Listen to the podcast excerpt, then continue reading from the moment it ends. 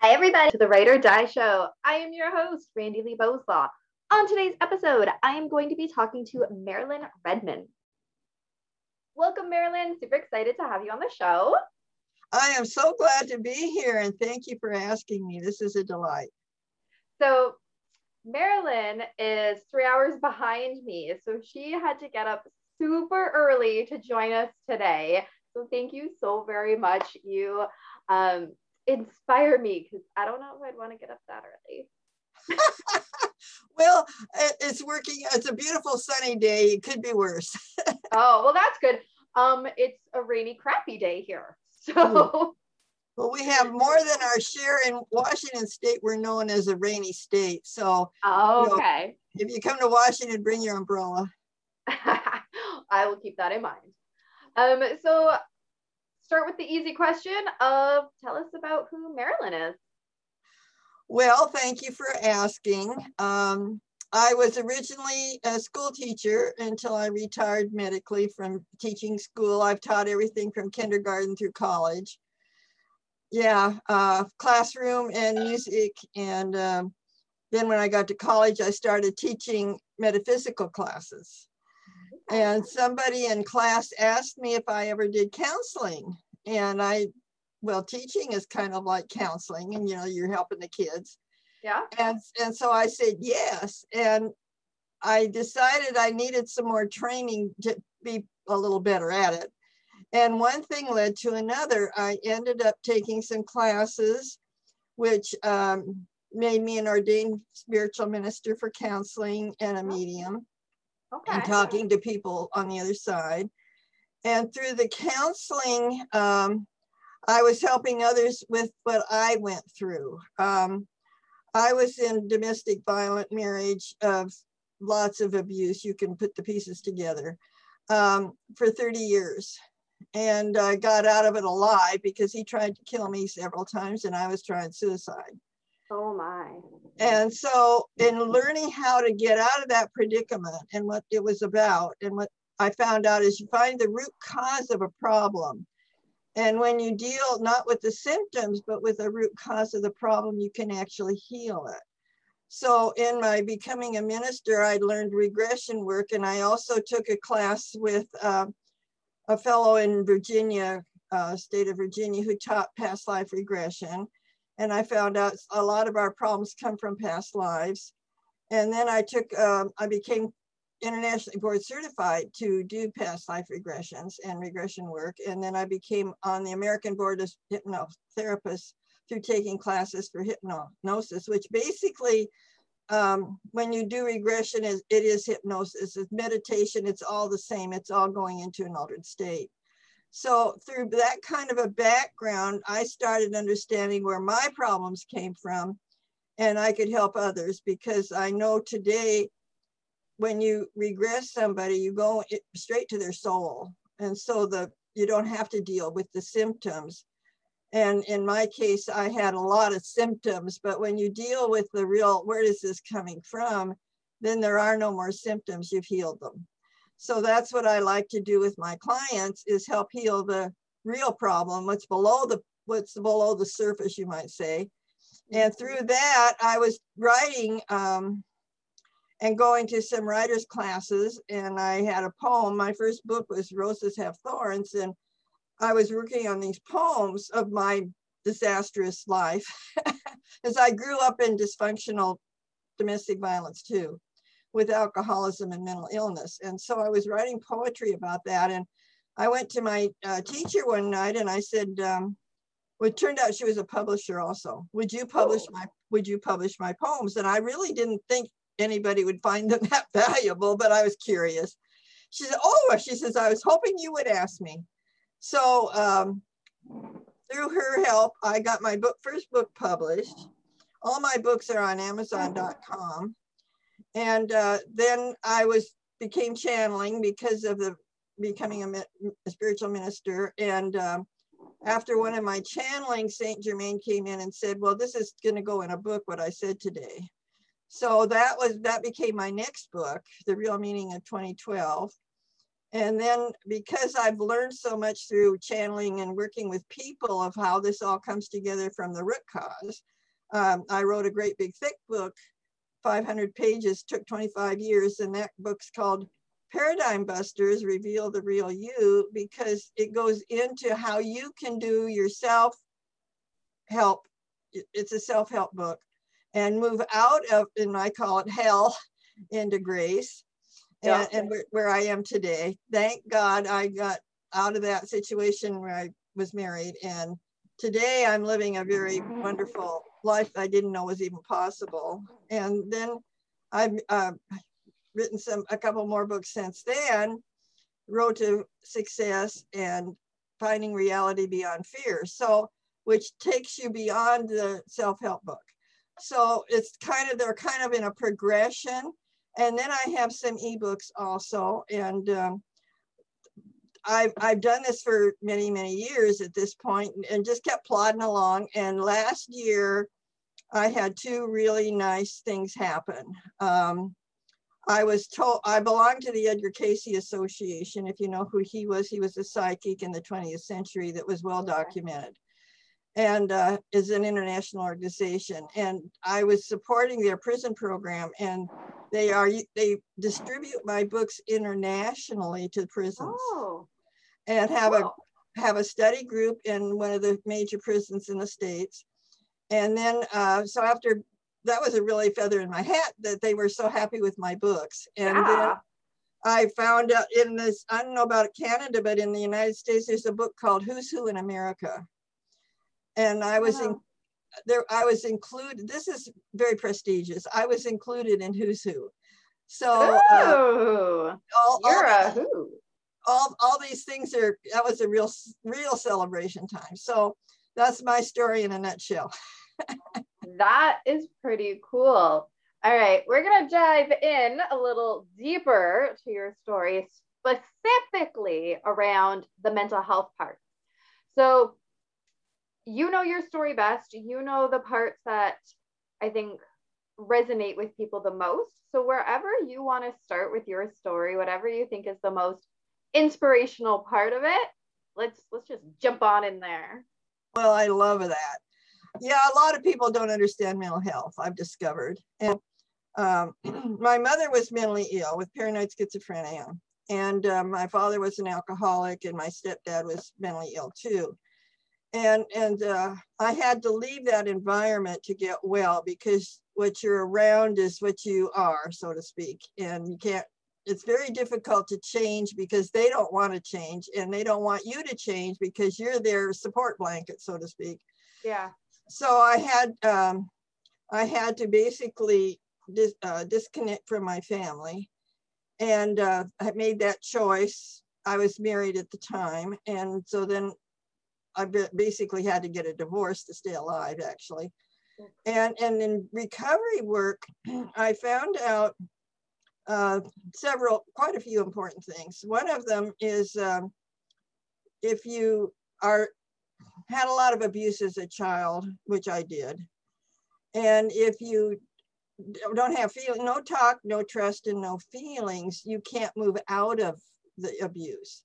Mm, um, yeah dysfunctional families are not communicating and it's like um, you're you're there but you're not there so to speak. You have a roof over your head but there's no family get together where they support each other because nobody's everybody's in survival. Yeah. fear.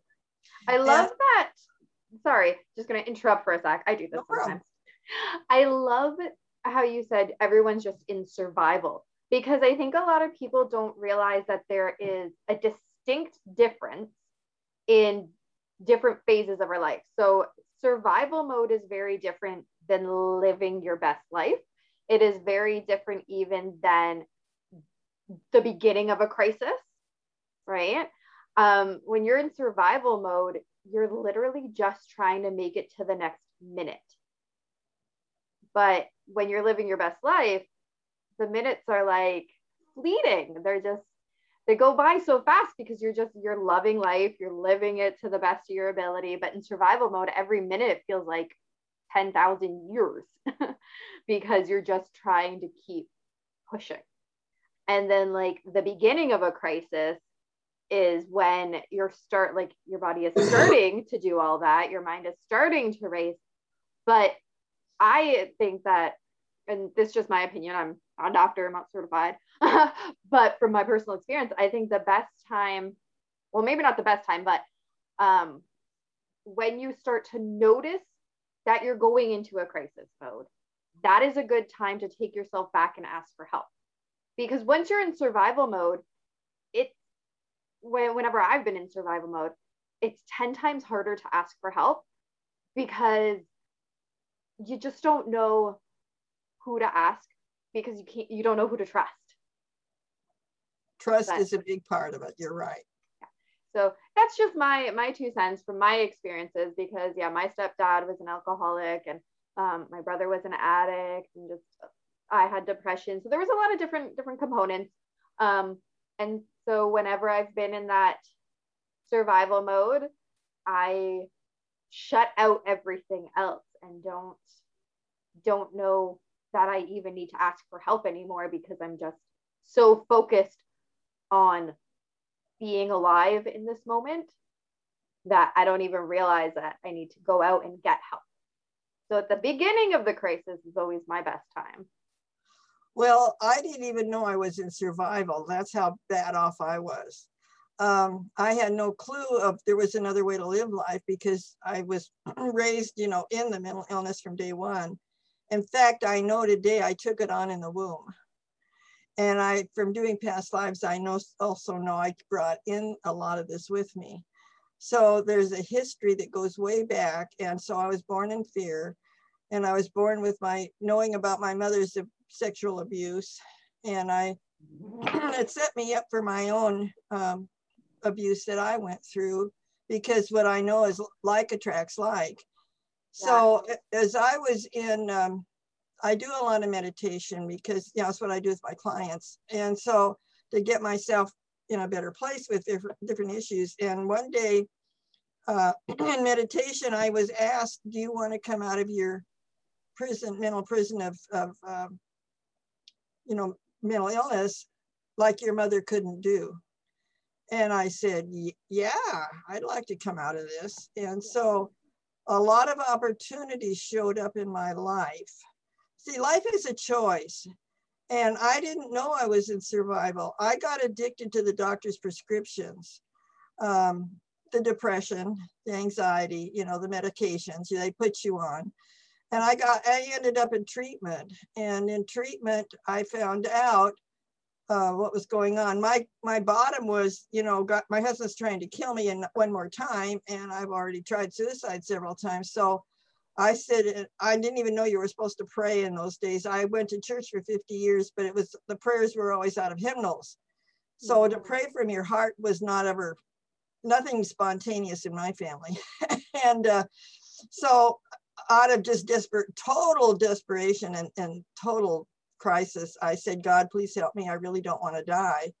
Mm-hmm. And I ended up in treatment, and that's where I found a spiritual path and the spiritual answers so that when I go into um, self self hypnosis, if you want to call it that, um, that you're reaching your soul and you're bypassing the ego where all this crisis comes from.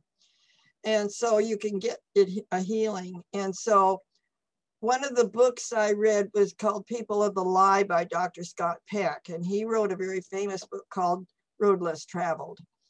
And in there he said, mental illness is the lack of self-honesty. Hmm. and I know today that was true about my mother back when she was living, you didn't talk about molestation. You didn't talk about all the trauma. You didn't talk about abandonment issues. You didn't talk about relatives trying to kill you and be living in orphanages when your mother can't handle having eight kids at home during the depression trying to raise everybody and she's sick you know so she had a really traumatic childhood and of course that transferred on to me i know today so I had to not only heal that, but I had to heal my own trauma of the sexual abuse I went through and the traumatic situations I experienced. And so in doing that, as you gradually heal those situations, the PTSD that comes from all the trauma, Um, those are all all can be healed. Edgar Cayce says there in truth there is no incurable condition. And I found out through becoming a hypnotist and regressionist that you can go back into the soul and heal those situations. And what you're really doing is releasing the past reactions from fear. And you hmm. move into living in the now. So you're living in the present moment. And when you're in survival, it is all reaction, walking on eggshells. If you came from the background you described, it's all walking on eggshells. When's yeah. it going to happen? And then if it doesn't happen, that's scary too. it is, which is, I don't think pe- people who haven't experienced it, they can't understand it because it, it's a weird concept. Well, if it didn't happen, then why is that still upsetting? Because you're expecting it to happen. And if it doesn't happen, does that mean that the next time it's going to be double? Exactly. You, you get it. So in, in healing all those past situations, you have to forgive the people and situations because that's the past, that's your history. So forgive means to give up for a new day. So if you, you are, like that, can I steal that or delete? You, yeah, that that came to me in spirit. You can have that too. Oh, thank you, thank you. And, and it really helped me because if I give up the past, I don't have to react and be influenced in, in my life today. Mm. And so I've had to forgive everybody and every situation from my past. And I've had to, uh, there's a, a doctor that was in Hawaii. I can't, it's a Hawaiian name, so please excuse me, but it's on the internet. And he put together a, a, a prayer, I guess you'd call it, and healed all the mentally ill people in his hospital in Hawaii. And they had to close the hospital. And I've used that because part of what that prayer is about is taking responsibility that I set the whole thing up for me to learn how to move into reality and how to be in a moment, which is a gift, and they call it the present.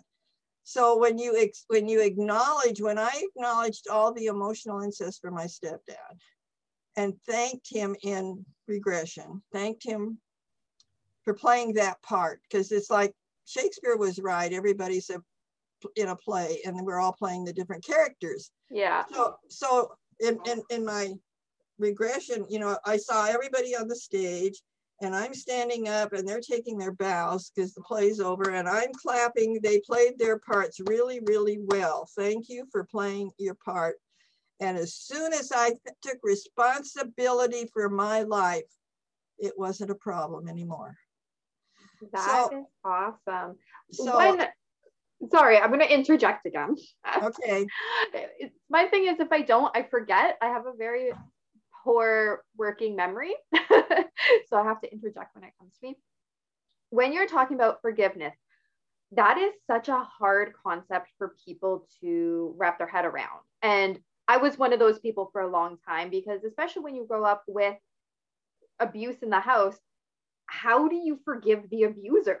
Like, in uh, my mind before, and I have this conversation with my youngest all the time because we're working through some of his issues. Forgiveness used to mean, in my head, it used to mean it's okay that you did what you did to me. It's fine.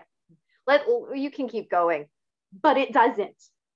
And so I just want to make it very clear to people if they're thinking the same way that I used to, that is incorrect thinking forgiveness. And that's why i loved how you said give up to a new day. And i'm so glad that you just told me that i can have it. Because i don't know might make a t-shirt out of it because it's so good. But forgiveness doesn't mean it's okay that you did what you did. Forgiveness means it happened and i can't change the fact that it happened. So i'm going to release that from me. I'm releasing it so i can move on what you did was still wrong, but I don't have to live there anymore. I can live this other better life. So exactly. you're you're releasing the emotional attachment to it. So you are free of it. It's not for the person you're forgiving at all. It's to free you from it. Yeah. And i think that's a really good point. Forgiveness makes you it's I think of a ball and chain, and now you can walk away without the ball. yes, that's great. I love visuals. I like that. So what I found out is if I, because I do past life regressions, we write a script before we come in of what we need, energies we need to change in our whole soul energy. And it's not just this lifetime. So I have been in several past lives of this kind of predicament. And this was the lifetime where I was to release it. Uh, so I was with my ex-husband in several lifetimes of domestic violence. This wasn't the only one. So as I'm ready to, and able to this at this point have enough self-esteem, and this is a really huge. You can't have self-esteem when you're drugging yourself. so I had to get off the prescription, so I'm free to make rational choices and to let love in because the drugs actually stop the love from entering your life. It's like a black blanket of the fear covers it up, the drugs, anything toxic will cover up um, the light of God. So you aren't, don't have access to that. And to learn to accept love, I thought love hurt because of my abuse. Mm. My stepdad would beat me with a two by four, and I said, I didn't do anything. I was trying to be Miss Perfect so I wouldn't get hurt. And, and I said, I didn't do anything. What did I do wrong? And he says, Well, I'm only doing this because I love you. And so I thought love hurt. So another part of, in my opinion, and from my story, is learning to let down the walls of protection from that survival so you can let the love in. Yes. I actually I used to work at one of the Native Friendship Centers around where I live. And we I was in the literacy and employment um, program. We did this program, and I can't remember what it was called. It was so good, but it was all about learning to love yourself. And it was like, I don't know, eight or 12 week program, something like that. Um, the videos were phenomenal and the information was phenomenal. And the biggest takeaway from that that I had was that you cannot experience real love if you do not love yourself. And what you're saying is exactly what that program was teaching because the, the takeaway is, like I said, that I got was if you're not loving yourself, you're going to attract other people who don't actually love you, but they're, I love you, so I'm hitting you, right? But it's not real love, but you don't understand that that's not real love because you don't have proper love for yourself. And I definitely had a few bad relationships, not not nearly as bad as what I'm hearing, um, but they weren't good. And so, luckily now I'm have a wonderful husband. wonderful. You, yeah, but you have to love yourself first. Well, uh, like attracts like. So my domestic violence actually attracted my husband because that's where I came from. That's where he came from. Okay. And so like attracts like. So I had to change. And I was, whenever I get angry at my higher power, I look at the ceiling for some reason. And I said, I do not want to create another battering and abusive marriage of rape. So God came in and said, then you have to become what you want in a partner. You have to become so that that's what you'll attract. And so um, I'll give you the short version. Uh, I wrote a list of the attributes I wanted in a partner. And then I had to become those characteristics and change who Marilyn was. And I've been in a relationship for 20 years of unconditional love. Oh, yay. So you can walk out of mental. Oh, I was declared sane too by my psychiatrist.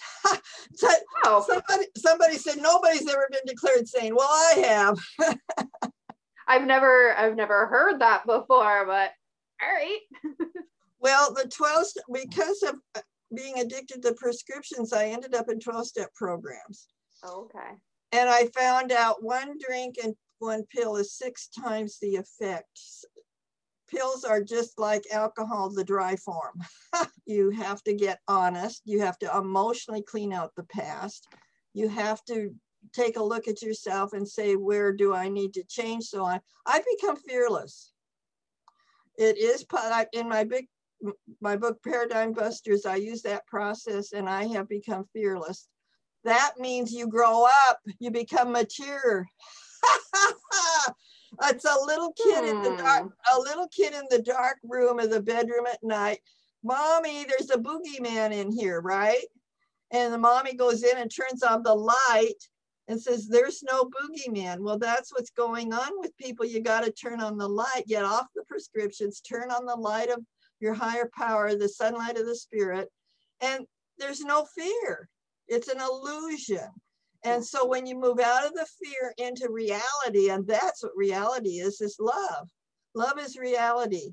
And when you finally are in that space and with the self love that you talked about, you become a loving person and you finally have love to share with somebody. And what goes around comes around. And that's the kind of relationship I'm in today. I can actually extend love instead of my fear. And then that love comes back in multiple ways that better than I would have ever dreamed, believe me. So, you know, it's we have to change. I had to change to create a new reality because we do create a reality from what is emotionally inside of us, and anything negative stops love. Anything I, I've been recently on a new diet, which not only detoxed my the prescriptions and so forth, but detoxed my immune system. And I went no wheat, no milk products, no um, sugar. Uh, when we're anyway, I'll think of it. But I can't, you know. So I what has happened is it detoxed me in emotionally. Okay. All of a sudden, I started having feelings I never had before, Hmm. and I. It was amazing to me how much more alive I became and sensitive. And I it was like a whole new world. And it's like inside, like who's who's in there today? It's not the same person. Yeah. We're we're growing and changing every day. Or I shouldn't say we are growing every day because some people want to stay fixated and or not that they want to, but they just don't know how to change. That's what my Um, books are about, is the how to. Yes. But either way, every single day we're different, whether or not you're consciously changing or not, because every day we're at least one day older, which means we have to be different. And so we can use that opportunity then to change and grow for the better. Well, you know, I didn't know there was a different way to live life until I got to treatment. And I ended up in Al Anon first because I was so codependent. Abandonment was a huge issue for me. And I know it was for my mother too. And when we're feeling abandoned, we're separated from the love and the life force of the universe. And so, and that comes the opposite being self-love that you're loved and taken care of by your creator no matter who you are because you're his child you know you're part of the energy of the loving universe so you've never been abandoned and so to heal that is a major part of mental illness is that you are a part of. I always was the wallflower. I was always last man picked for the ball team. I was the uh, last one picked to somebody come and dance with me in school you know. I was never part of. And, and to, to, to, di- all of a sudden some things have happened to me that are just amazing. I i'm in some 12 step groups on zoom and i couldn't get in. This happened just this week. I can't i couldn't get in through some zoom problems when Yeah. i finally made it in the people were cheering here's marilyn that never happened to me before I'm Yeah. just sitting there saying, "Oh, I'm not cellophane." People actually see me. I'm here, and they're noticing me, and it's like, "Wow, you know, this was huge for me." That's good. That is so good. So, you know, we can we can change. It takes work and courage, Yeah. but in in my, for me, is I don't call it courage as much as, "Okay, God, I need more faith for this one. Here we go again." ah yep that's that's fantastic so i mean i feel like you've talked a lot about how you've overcome some of this and some of those coping skills but what is a, a coping skill that you've used that you find really really worked well for you Well, for me, it's meditation. My church, I was, I went to church for 50 years, you know, sat in the pew, taught Sunday school, sang in the choir. and I'd come home Sunday afternoon and get beat up. So, you know, church was not my answer. and so I ended up in 12 step programs, which are spiritually based. Yep. And, and um, I found out if you meditate, uh, and my church used to preach against meditation. That was the voice of the devil, they, my church said. And the minister had all the answers. Well, it turns out it's actually the voice of God your intuition is God speaking to you. And if you bypass the ego and goes into your heart for direction and guidance, you get the information you need for your life, not what not what experts say. They it's their life. They're talking about their life. What other people think's none of your business. Go in and find out what you need to hear for you because you're an individual. You're not a rubber stamp of everybody else. Yeah. So when I learned to meditate, uh, scared the dickens out of me originally. But today I meditate every morning before I get my feet on the floor because I need directions of what I'm supposed to do that day. And as a writer, sometimes my agenda changes because God says, well, you're going to do this instead of that. So, but you know, the funny part is my life comes together much better when I meditate in the morning and because what. I'm supposed, what I'm directed to do gets done. But I also, the weird part of it, I still have time for what my other situations are that need to be taken care of. That it all gets done. Good. So, yeah, it, it's like time just takes care of itself and, and it's not like I'm missing out. It's just allowing me to do the right thing because that's what reality is doing the next right thing. And our minds are so caught up with all this agenda, the list of my to do list, or the pressures from yesterday, or the bills needing to be paid tomorrow, or, you know, my mind is so full of all this other stuff. And, and to just take care of right now, this is what I need to take care of. That's the next right indicated thing keeps me in reality. And that's huge for mental illness to stay focused right in the moment. Put your focus on this is what I'm working on right now. And it will take care of itself. And the next thing comes along and it takes care of itself. And you get through the day. And like last night, I says, gee, I didn't think I'd get all that taken care of and it was done, you know. So um, it actually makes my life more effective and more productive. Good. I love that. A lot of people think, um, not think, a lot of people say that meditation is one of their best coping strategies. I try. I'm still trying because it's not it's not an easy thing to do. It's not like you just sit there and you close your eyes, you like quiet for five minutes. It is so much more than that. Um, it's not really. the brain. Listen, listen to this. I when I first heard that I was supposed to meditate because that's part of the 12 steps.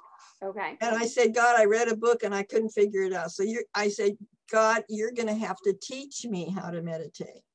So I and I was in bed exhausted from teaching. The psychiatrist put me um, on a sabbatical for two years because I was in such exhaustion from being a workaholic overachiever trying to survive. And so I'm just laying in bed with my arms open and my heart open and I said, God, you teach me whatever you tell me, I'll just listen. And so for a whole year, I just laid in bed and oh, uh, in exhaustion. I couldn't even watch television. I was so bad. Oh, and I, whatever started coming, gradually I started hearing silent voice inside.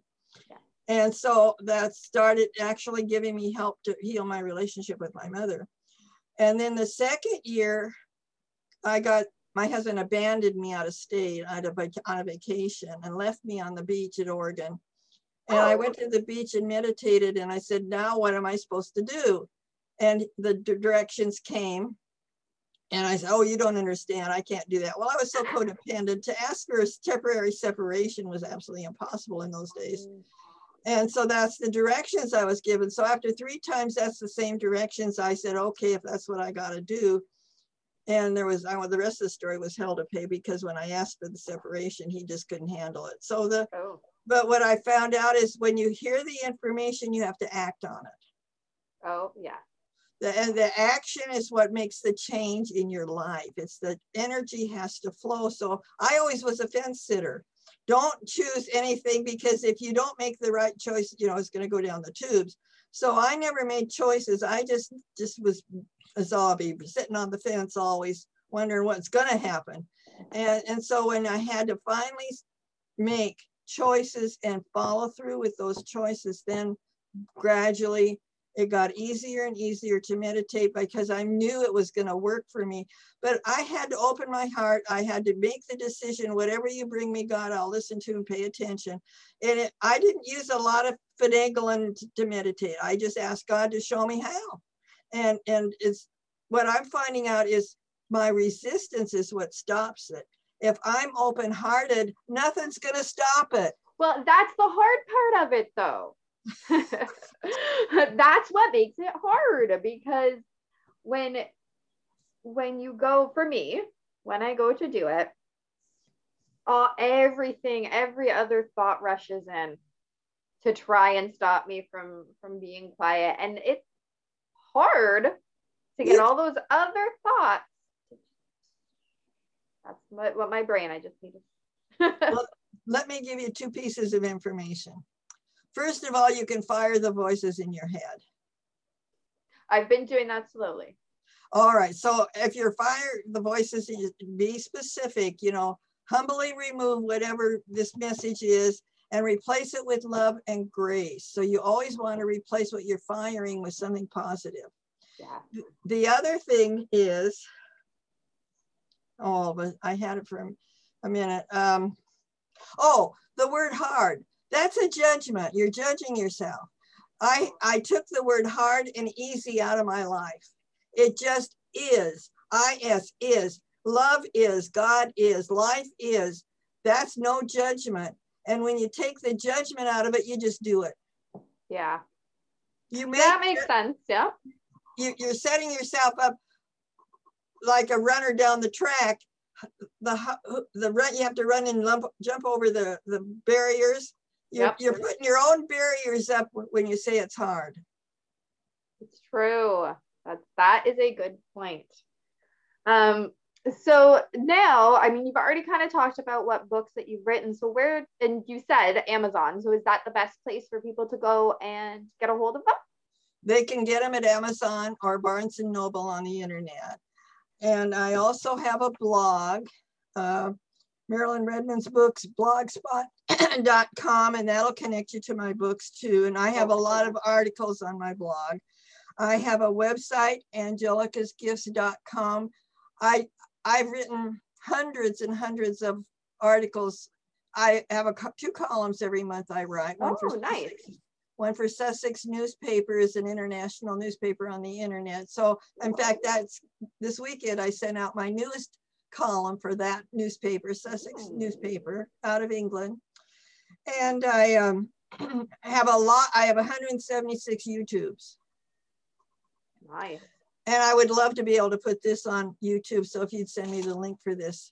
Yes, when it gets posted, I will definitely be sending you the link. And, and so my YouTubes are a variety of things. Um, some of them are channeling because I am a medium. And some of them are lectures, and some of them are interviews, and some of them are um, just like us, we're just chatting away, whatever, but they generally have a point and a topic. And, you know, I always try to help people with whatever is going on.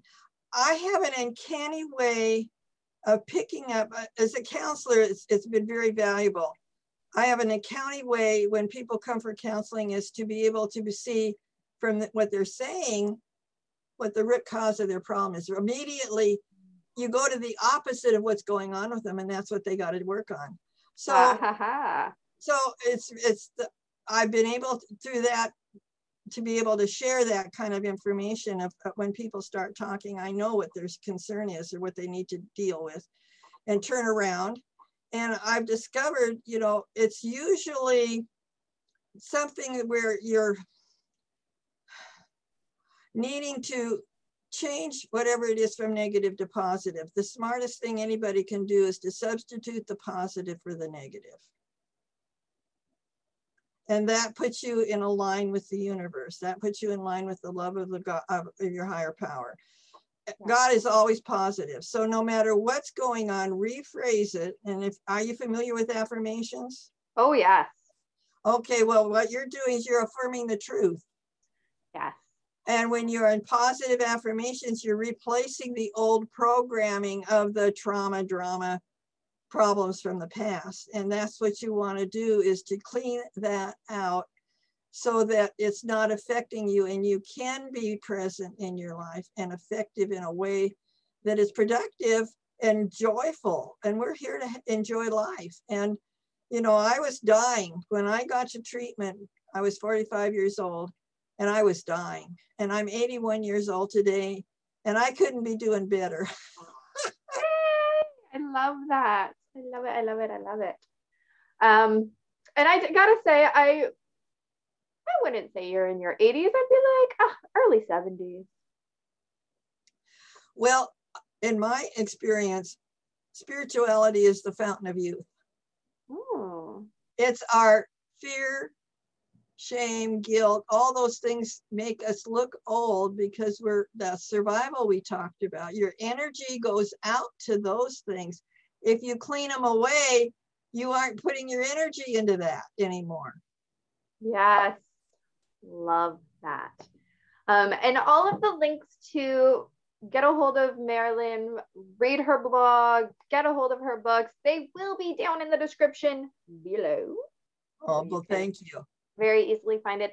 And thank you so much, Marilyn, for being on the show and sharing with us. Well, I've enjoyed every bit of it. Bye. Bye bye. Have a good day. Well, she was a lot of fun. And I don't know if you guys noticed, but I was noticing. Um, and for everybody who's listening on the podcast, what I'm talking about is she had a bunch of owl stuff behind her. And so after the interview, actually, I asked her about it because I'm a curious person. And she said that you know, when she was little, she was always praying for wisdom. So then she started an owl collection because owls are, you know, the wise old owl. So that was pretty cool. I loved that. Um, and the owls looked pretty cool too. There was like, I don't know, pictures and like a little wall thing. I liked it. So be sure to check out her links. They are in the description down below. Make sure that you hit that like and subscribe button here at the channel so that you never miss an episode because this is such an important topic. We do have a merch store. If you're interested, head on over there. At 10% of the proceeds go back to the Canadian Mental Health Association. And remember, the only way to end the stigma of mental health is to speak openly and honestly. Bye.